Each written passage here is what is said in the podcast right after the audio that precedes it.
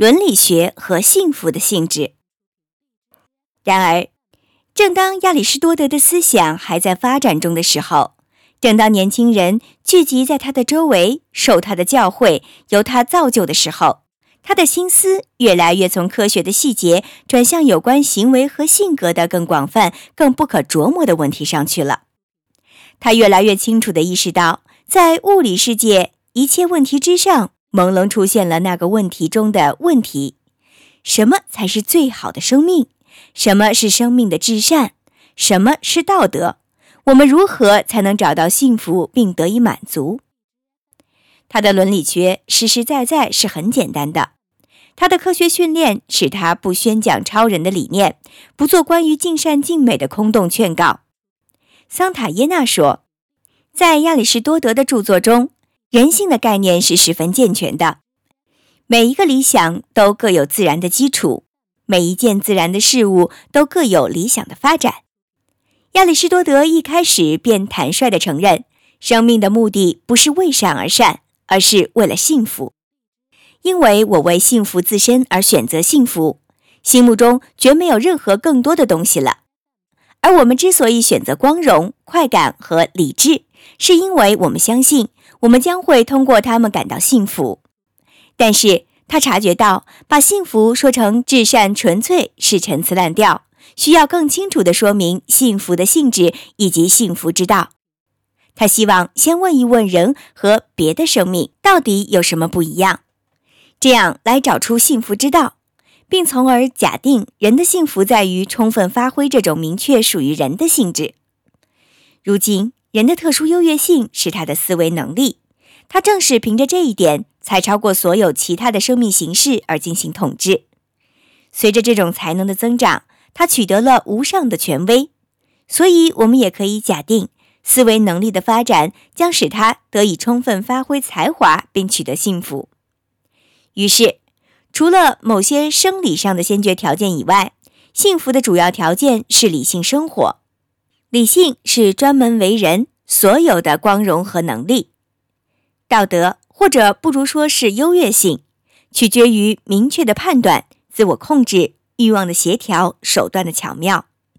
它不是单纯的人所有的，也不是天真的愿望所得到的天赋，而是充分发展了的人凭经验而获得的东西。然而，至德有道、有优越性指南可以省却许多弯路和耽误，那就是中间的道路，即中庸之道。品格可以列成三等，各类中的第一等和末等都是极端和缺德，居中的品质才是道德或优越性。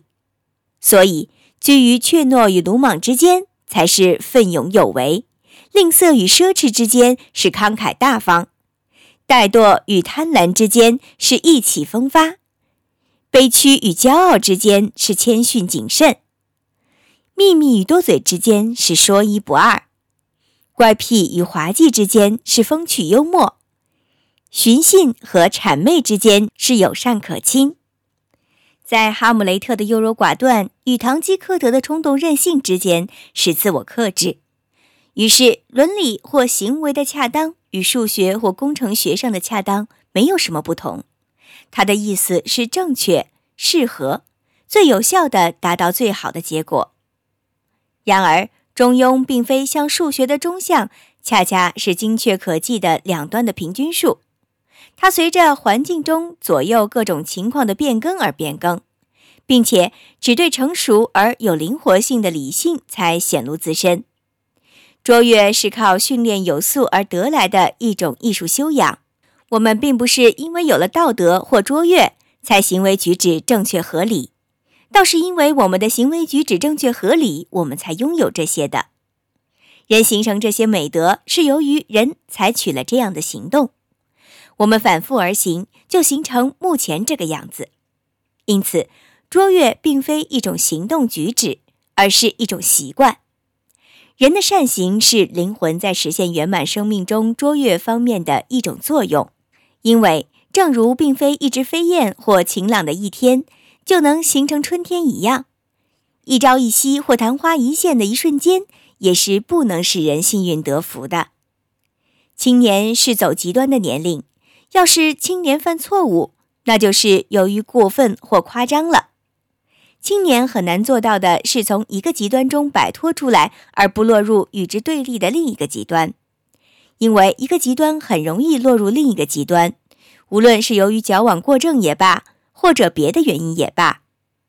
伪善总是做过多的表白，谦卑则又翱翔于自负的边缘。那些意识到偏于极端的人，不会把道德的美名赋予中庸，却会赐予那个相反的一端。有时候这也是好的，因为如果我们清楚自己错误地陷入了极端，我们就该指望另一端。犹如人们把弯曲不平的木材直过来时所干的那样。但是不自觉的极端主义者将中庸看作是罪大恶极，他们彼此将持中立立场的人推来推去，勇敢的人被怯懦的人说成鲁莽，被鲁莽的人又说成是怯懦，其他的情况也是这样。就这样，在现代政治中，自由分子被激进分子说成是保守分子，被保守分子说成激进分子。显而易见，这种中庸之道是把几乎出现在希腊哲学各体系中的持有态度简洁地表述出来了。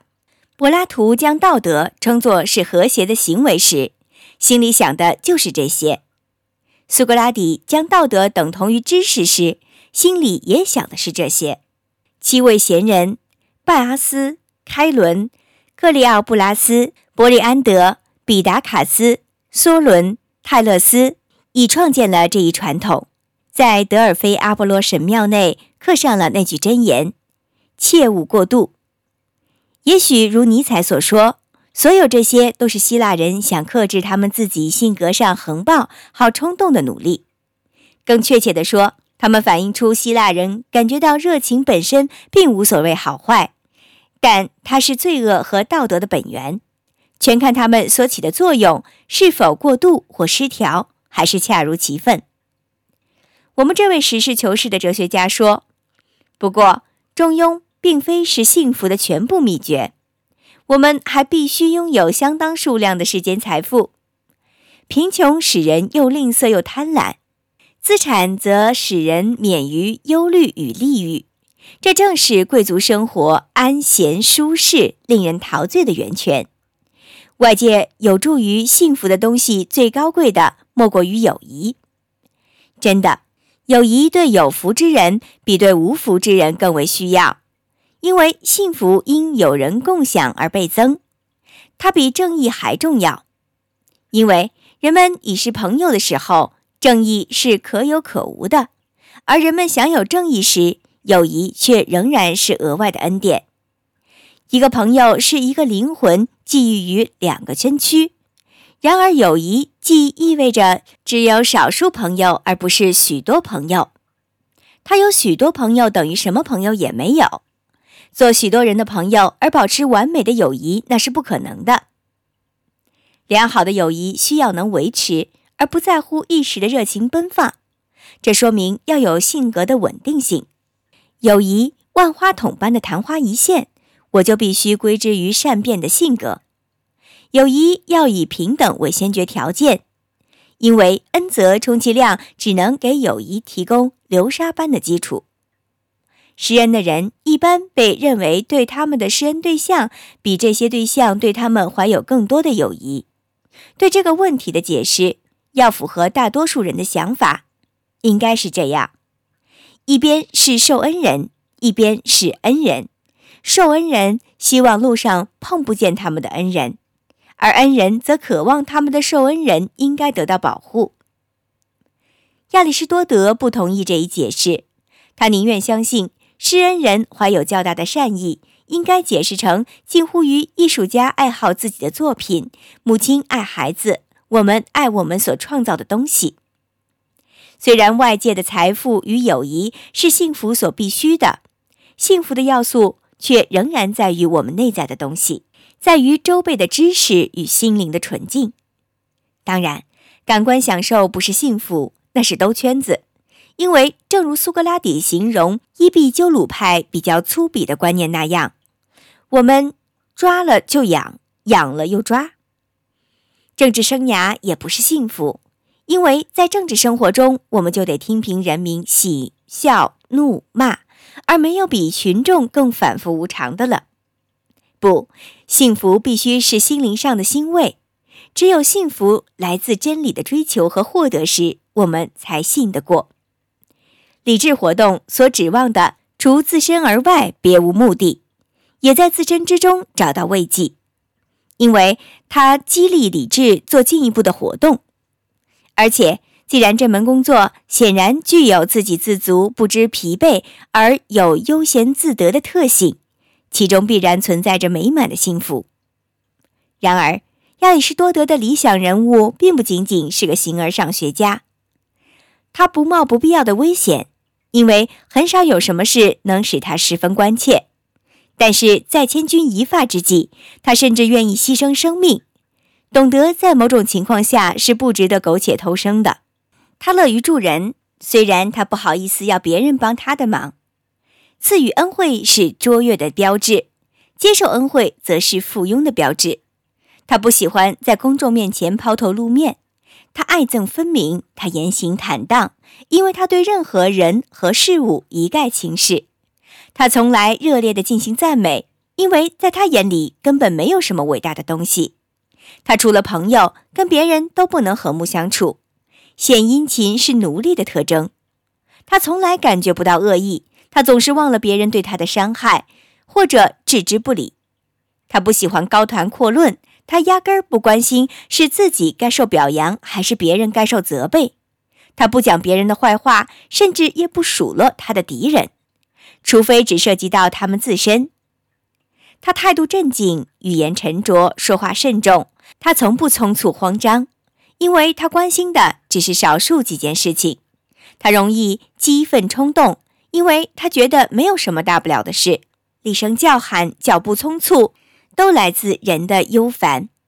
他对人生的变幻不测处之坦然，从容不迫，随遇而安，像是指挥若定的将军，竭尽战略之能事来指挥有限的兵力。